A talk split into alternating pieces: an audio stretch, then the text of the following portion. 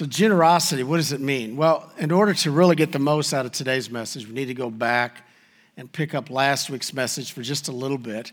And if you remember last week, we talked about the early church and what they were devoted to. And I love this uh, Jen Wilkin, uh, tremendous Bible teacher. And uh, this is what she said the other day. I read an article and I thought this was so good. She said, according to Amazon's devotional bestseller list, and one of the things that she's pointing out is that uh, one of the biggest things right now is morning devotions. And uh, there's nothing wrong with morning devotions. But she said the problem is the word devotion. And she said if you look at Amazon, the way that they describe devoted, it means uh, to be inspired and comforted. But according to the scripture, that same word devoted actually means set apart for special service. And do you see the difference? Every day, when you pick up a morning devotion, if your purpose is, Lord, motivate me and inspire me, that's really not the answer. The real question should be, Lord, would you please help me to realize that I am set apart to do special service for you today? That if there's somebody that you put in my path, Lord, let me be just like you. And if we're not careful, we almost approach Lord like it's His responsibility to encourage us and inspire. us. It's not. It's our responsibility to be inspired because of what Christ has done for us. Matter of fact, it's important that if you look, remember last week we said the early church was devoted. That means they were set apart for service to the following things the teaching of the apostles, which meant that they talked constantly about the methods and the message of Jesus. They had fellowship, breaking of bread, and prayer. And then out of that came generosity. When you first give your life to Jesus Christ, I can't speak for everybody in the room, but I know for me and a lot of people I've talked to, generosity is not the very first thing that comes right out of your life. I mean, it isn't like you, you come out of that baptistry and like, I can't wait to start selling everything I own. And I, no, it's, it's an ongoing process. And what's that process? Well, you notice they devoted themselves to all of these things. And then what happened? Out of the overflow came generosity. Acts 2 44 and 45 says, All the believers were together and they had everything in common, which last week we pointed out they really didn't have everything in common. They really only had one thing in common, and that was what? Jesus. They sold their property, they sold their possessions, and they gave to everyone, everyone, and anyone who had need. Can you imagine if every church, if every church made this part of their mission, and you left here today and people leaving every church right now, and not one person had a need? It was all taken care of. Wouldn't that be amazing? That's what the church is called to be. Then you fast forward to Acts chapter 4 verses 32 through 35, it says, All the believers were one in heart and mind. No one claimed that they had any of their possessions that was their own. They shared everything they had. With great power, the apostles continued to testify to the resurrection of the Lord Jesus, and God's grace was so powerfully at work in them. They were all needy persons, and anyone who was needy from time to time if they owned land or houses, they sold them. Then they brought the money from the sales, they put it at the apostles' feet, and it was distributed to anyone who had need. Generosity. Ralph Waldo Emerson said, You can never do kindness too soon because you never know how soon will be too late. Here's what we all have in common, probably, is if you sometime today reflect over the last week you probably let somebody down. Or there was somebody God kind of laid on your heart to reach out to or to call or somebody to send a text to, and you, you just didn't have time. And then later on, you realize, I should have made time. See, there's always going to be the needs of others in front of us. So don't wait. Allow God's Spirit to move you into action. 1 John 2 5 and 6 says this By this we may know that we are in him. Whoever says he abides in him ought to walk in the same way in which he walked. That's what we're going to do today. If you want to be, if we want to be a generous church, then if you want to look at the perfect picture of generosity, you don't even need to start with the early church. Who do you need to start with? Jesus. So today we're just going to say, okay, the early church learned this generosity from Jesus. We'll learn from Jesus. And what we know about Jesus is Jesus gave generously to anyone at any time. That's what I love about Jesus. To anyone at any time. And that's our mission. So let's look at how he did that. Take your Bibles and turn over to John 4. Jesus gave to anyone. And this is a remarkable story starting in verse 1, and you've heard it many times. It's, it's, it's sometimes called uh, the woman at the well or the Samaritan woman at the well. But Jesus is with his disciples, and they're Jewish. And in the Jewish culture, there was a group of people they could not stand Purdue graduates. Do you know what I'm saying? They, they could not, no, I'm just, just saying if anybody's even awake, okay? Uh, they couldn't stand Samaritans. And it was so bad, the hatred was so bad that they would literally go miles and miles out of their way to not even get near Samaria. And Jesus does what he always does he mixes it up and he says, We're going to go right through the heart of Samaria. So you know the disciples are grumbling. Now, haven't we all been in dangerous areas in our life? Areas that, you know, with the kids, like late at night, we'd be like, okay, roll the windows down, eyes straight ahead, don't say anything. Like we used to always say to Caleb, don't say anything. You know, we've all been in those kind of areas. Well, Samaria was an area that culturally they just didn't even be near Samaria or the people. Jesus takes the disciples there, and it's the middle of the day, and the disciples go off to get food.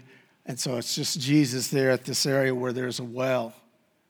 And now a woman is coming to draw water. Now, Jesus does a couple things right away culturally that uh, are amazing. Number one is that he was actually willing to talk to a Samaritan, but a woman, I mean, that's breaking all the rules.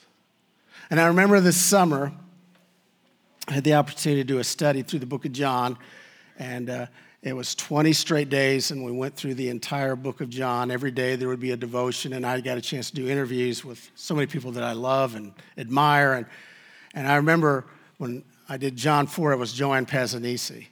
And this is what Joanne pointed out. She said, You know, Jesus is always the focus of these stories, but she goes, You got to remember this woman, it was so risky for her to talk to Jesus. Don't forget that because she'd been with all these men so she, you got to know she had been abused. Like she, she didn't trust men at all. And here's this Jewish man, and she's willing to talk to him. And realizing that his motives were pure and there was something totally different about him.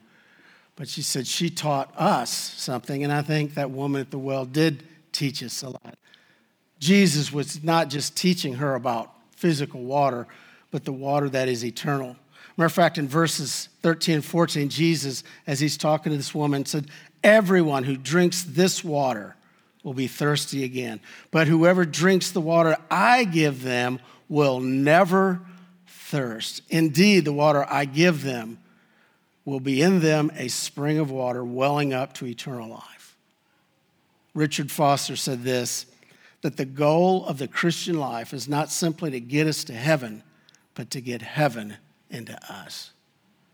Jesus is bringing heaven right to this woman at the well. He said, Man, we're here having water, and we love this water. We know that it sustains us, but I got to tell you something. There's something far greater than this physical water. There's living, eternal water. And don't you love her response in verse 15? Give me some of that water. That's my translation. She said to him, Jesus, Give me this water so that I won't be thirsty and have to keep coming here to draw water. And I think at that point she knew we're not talking about water anymore, are we? We're talking about something that's eternal. And that's what I love about Jesus. Jesus can pierce through the darkness of our lives and bring light. Jesus can subdue all of our fears and give us hope Jesus can take our emptiness and give all of us living water. Some of you, that's what you need right now. I mean, you are on empty. And I don't mean you rolled in here and the lights are blinking and it's your car's on empty. I mean, spiritually and emotionally, you are on empty.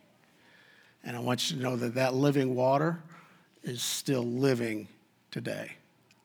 And Jesus is sharing with you the same thing he shared with her. If you want it, come and get it. Don't you love that about Jesus? He will love anyone. He will love anyone at any time. I don't know about you, but um, when I start reflecting uh, over 2020, uh, Carol Carey said this the other day, and I'm going to quote it many times because I love it so much. Uh, I said, Hey, Carol, do you know when they uh, are turning the clocks back? Do you know what Sunday? And she said, I don't know and I don't want to know because I don't want to turn my clocks back. Why would I want one more hour in 2020? Can I have an amen? That's exa- isn't that how we all feel? Remember, I told someone the other day, I said, you know, when they drop that ball, I hope they blow it up in New York. So when I look back over 2020, here's one thing I'm going to remember is how strange Easter was this year. I mean, it was just strange. And I remember uh, not having a very good attitude, to be honest with you, as I was getting ready to go to church. I mean, because I absolutely love Easter. I love the season. Um, I love working with the team, like our staff. We just have an amazing staff. And I love we was just dream and brainstorm about, how do we get more people uh, that are bringing their family and friends? How do we share this message of the resurrection of Christ in a fresh and powerful way? I mean, uh, how are we going to do the sunrise service better than it's ever been? How are we going to do? And then we realized there's no need to brainstorm on that anymore because that, that's not going to happen. And uh, they were having the service on the east side, and uh, they were supposed to have, I think, nine people. They actually had 20 people there to, to put out the live streaming. And on the way to church, um, I was praying because I was not in a good mood at all. And then um, I don't know if you do this, but sometimes I'll land on a song, and for whatever reason, that song is like hitting me, and I'll play it again. and then sometimes the third time, and then if I'm really depressed, four, and five is like I, I, need to pull off the car. You know what I'm saying? I, that's that's what, and it was that was a listen to the same song five times Sunday, and so I'm on my way to church, and um, the song there was Jesus. And if you haven't heard it, you just need to download it uh, by Zach Williams and Dolly Parton, and uh, I'd like to sing that for you right now. You're like, wow, the Holy Spirit's thick in this place. Okay, so no, I'm not going to sing. But I would like to sing the Dolly Parton part, so I know you'd like me to sing. But in the song, the lyric is just, um, it's just amazing. Every time I try to make it on my own, every time I try to stand, I start to fall. And all those lonely roads that I've traveled on, there was Jesus. When the life I built came crashing to the ground, and when the friends I had were nowhere to be found, I couldn't see it then, but I can see it now. There was Jesus. In the waiting, in the searching, healing, and the hurting, like a blessing buried in the broken pieces, every minute, every moment, where I've been and where I'm going, even when I didn't know it or couldn't see it, there was Jesus. And He's there for you right now. And Jesus, just like the woman at the well, just like the countless broken people that he encountered, he's just always there. There's Jesus. And he'll show up for you when you are just, your life is completely turned around and you have, it feels like no hope. There's Jesus. I'm telling you, for every one of us, there's Jesus. And that's what he calls for us to be Jesus to anyone who needs to hear Jesus. That's his example. And then he tells this story. And in this story, we see that not only Jesus willing to reach out to anyone, he's willing to reach out to anyone at any time. Matthew chapter 20, Jesus loves to share these parables. And this is one of the most, for me, difficult parables to literally wrap my mind around because it doesn't make any sense. I mean, that's the way God is. So, as Jesus is sharing this, if you were sitting there that day, I'm, I got to be honest with you, I think it would have bothered you. because it still bothers me. Because I'm like, if I put myself there, if I'm really going to be honest, I don't like this story. So I'm going to go ahead and tell you the story. So here's what's going on Jesus has these folks, and they're listening, and he breaks into this uh, parable, and it's about a vineyard. He said, There was this landowner, huge job. Got this huge job. Got to get started early. And so at 6 a.m., he gets all these workers together. They agree on what they're going to get paid, and it's a, an incredibly fair wage for a day's labor. And I mean, they are pumped. You know, a little whistle while they work action. I mean, they are having a great time. And then around 9 o'clock, uh, the owner goes out and gets the second shift of people. He said, Hey, come on, I got to get some more people to finish the job. And they're like, Oh, okay.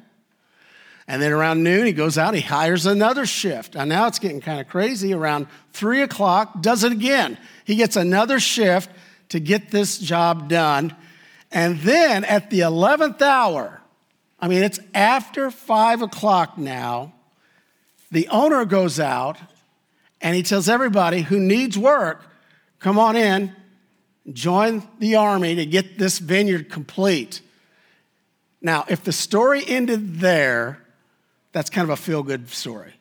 But it doesn't end there. Matter of fact, from verses 6 to 16, it is like a train wreck.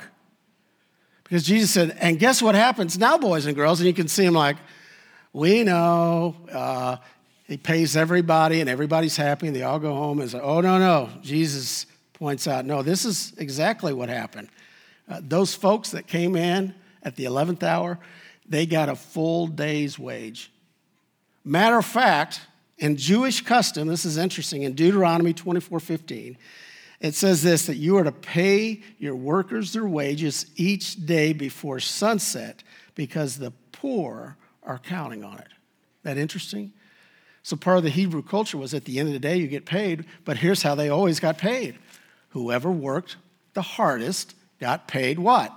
First. So they go to the front of the line, they get their money, they go away, and Jesus said, No, no, the, the landowner actually had the people who came in the last hour, and he paid them first. The first that uh, should have been last, they were first. And not only that, he gave them a full day's wage. And guess what? Everybody else was so happy for them. Isn't that right? No, they're like, Whoa, Jesus, seriously. We need a vineyard union right now. This cannot happen. And he goes, You know what? It went all the way down the line to the person who started at 6 a.m., got the same amount as the person who worked for one hour. And they're like, Jesus, honestly, we know you're really sharp, but that is one of the dumbest stories I've ever heard. No, that isn't fair. Now, if you're reading that and you want to be a little pious, you go, Yes, I understand. No, you'd be like, No, that is not fair. Haven't we done that sometimes? Like, Lord, really? Is that fair? How this person's being treated? Is it fair that that person should receive your mercy? Is it fair that you're asking me to forgive? No, that's not fair. God could care less if it's fair. He's God.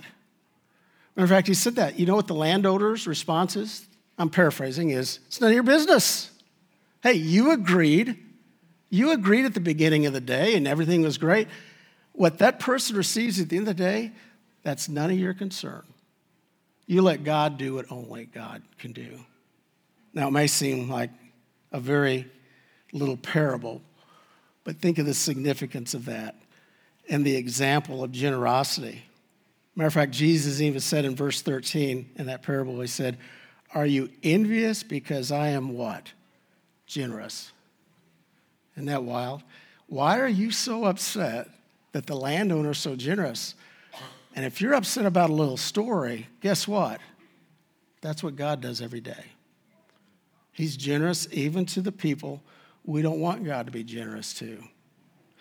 The generosity of the Lord is always a, and the last shall be first, always.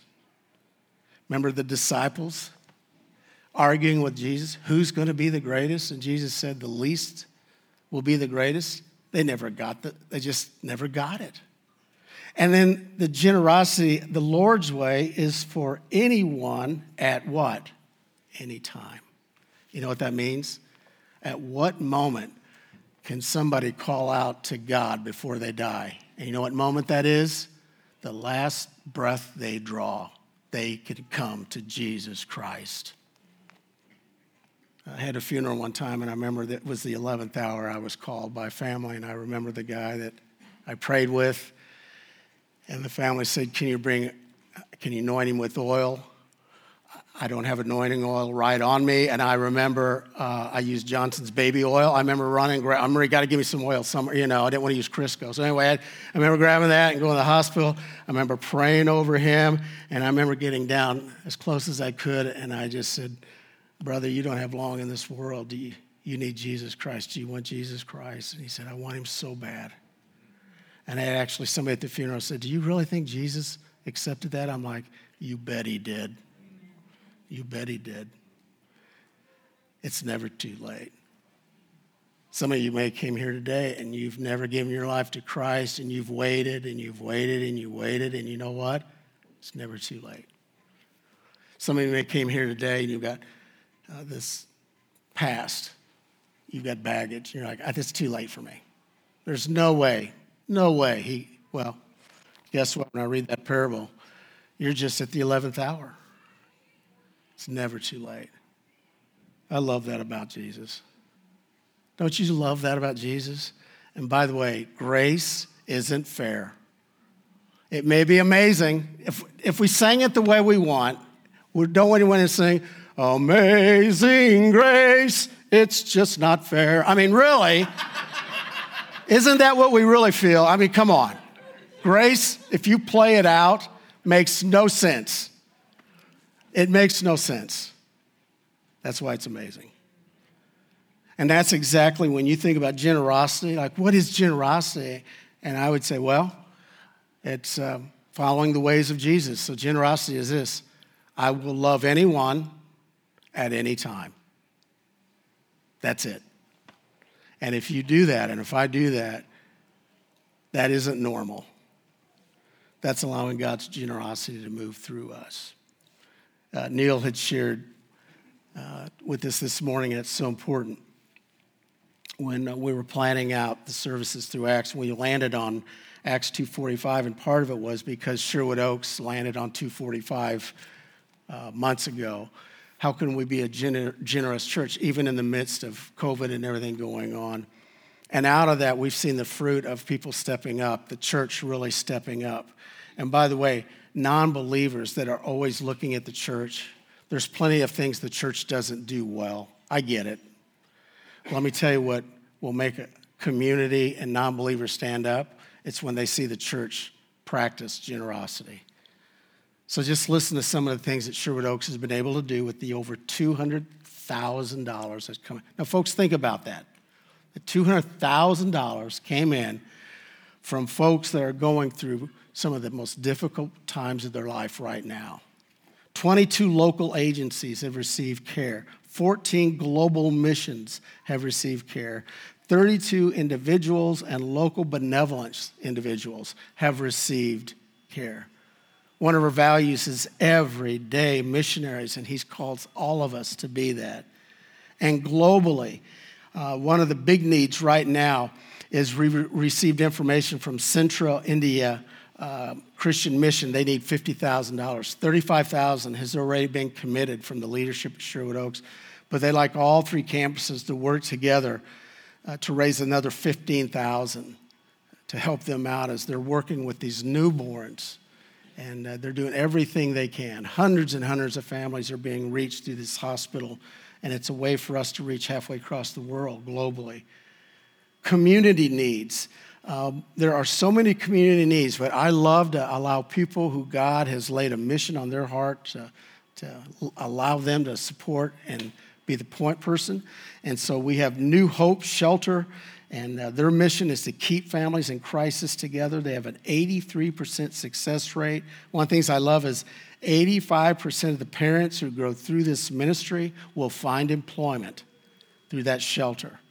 And so you can sign up to get more information. Jane Rubeck is going to be our contact person. We're going to start collecting toys. We're going to do whatever we can to work hand in hand with them as they help the community. And then church need. Now, if you look on all your chairs, you'll see a brochure, and it's um,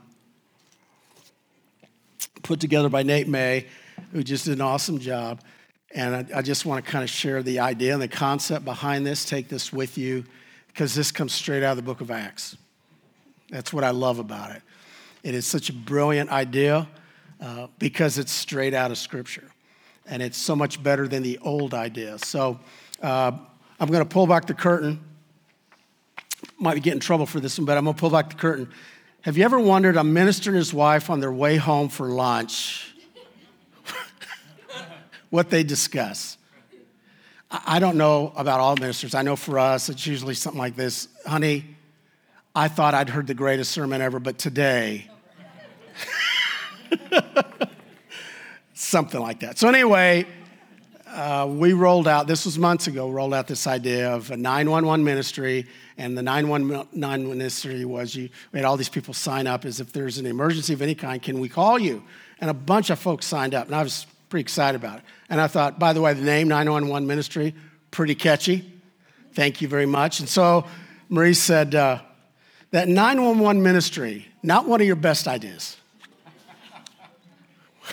really? Really? You know, I think that was my tone. And uh, she's like, uh, first of all, the name, cheesy. And then the second thing is, these people signed up. What are you wanting them to do? You know, we're 911. Every day it's 911, you know. And she goes, and what are they doing? They're 911 stuff. You know, I mean, okay, I didn't think of, okay. So we have a lot of people. So then we started sharing about this message a while back, even with the staff, and saying, okay, seriously, what can we do to be a generous church? And the idea was, well, if you, if you follow this example out of Acts, simply the first question is to ask everybody, what are you passionate about? What do you love to do? Even if you're working at a job you can't stand, but something at that job you're really good at, what is that? And then once you share that with us, you love to paint, it's plumbing. Uh, you love to plant flowers. You love to write cards. It doesn't matter what it is you're passionate about. Once you let us know what you're passionate about. Then the second thing is, what do you got? What kind of stuff do you have that we can use for ministry? For some, you're like, well, I can, I got three wheelbarrows and a shop vac. I'll put that on there. Some of you are like, I got a tractor. I own a bulldozer. It doesn't matter. Whatever it is, you're like, hey, if that can be used for ministry, let's, let's do that. And then the needs, as they come in, and by the way, they will always come in, we would sit down. We're going to have a team they're going to go through and they're going to put this together. And they're going to go, well, we have a huge project here. We have a huge need. Uh, we have somebody that needs two rooms painted. Well, guess what? We'll get all these folks together. And you know, when you love doing something and you're doing it with other people and you're serving the Lord and you're helping somebody else, I don't know about you, but that puts me in a good mood. Those are the folks I love hanging out with. And in those situations, when I've been with those folks, it gets borderline crazy. Like the laughter and the, it is just some of the best. I'm just seriously, it is just some of the best funniest. I mean, it's exciting to the point you have other people that aren't even believers and they're watching you going, What is up with them? Why are they so stinking happy? Why are they cutting up all the time? What's the answer? Jesus. You're doing it the way Jesus would do it. And it makes all the difference in the world. So when I think about a church that's reaching out to the world, to the community, and then a church that says, hey, how can we help one another? I think that's the kind of church Jesus wants us to be. I think it's the most basic church. I think it's a church that says, hey, we love anyone, anytime. That's the way Jesus did.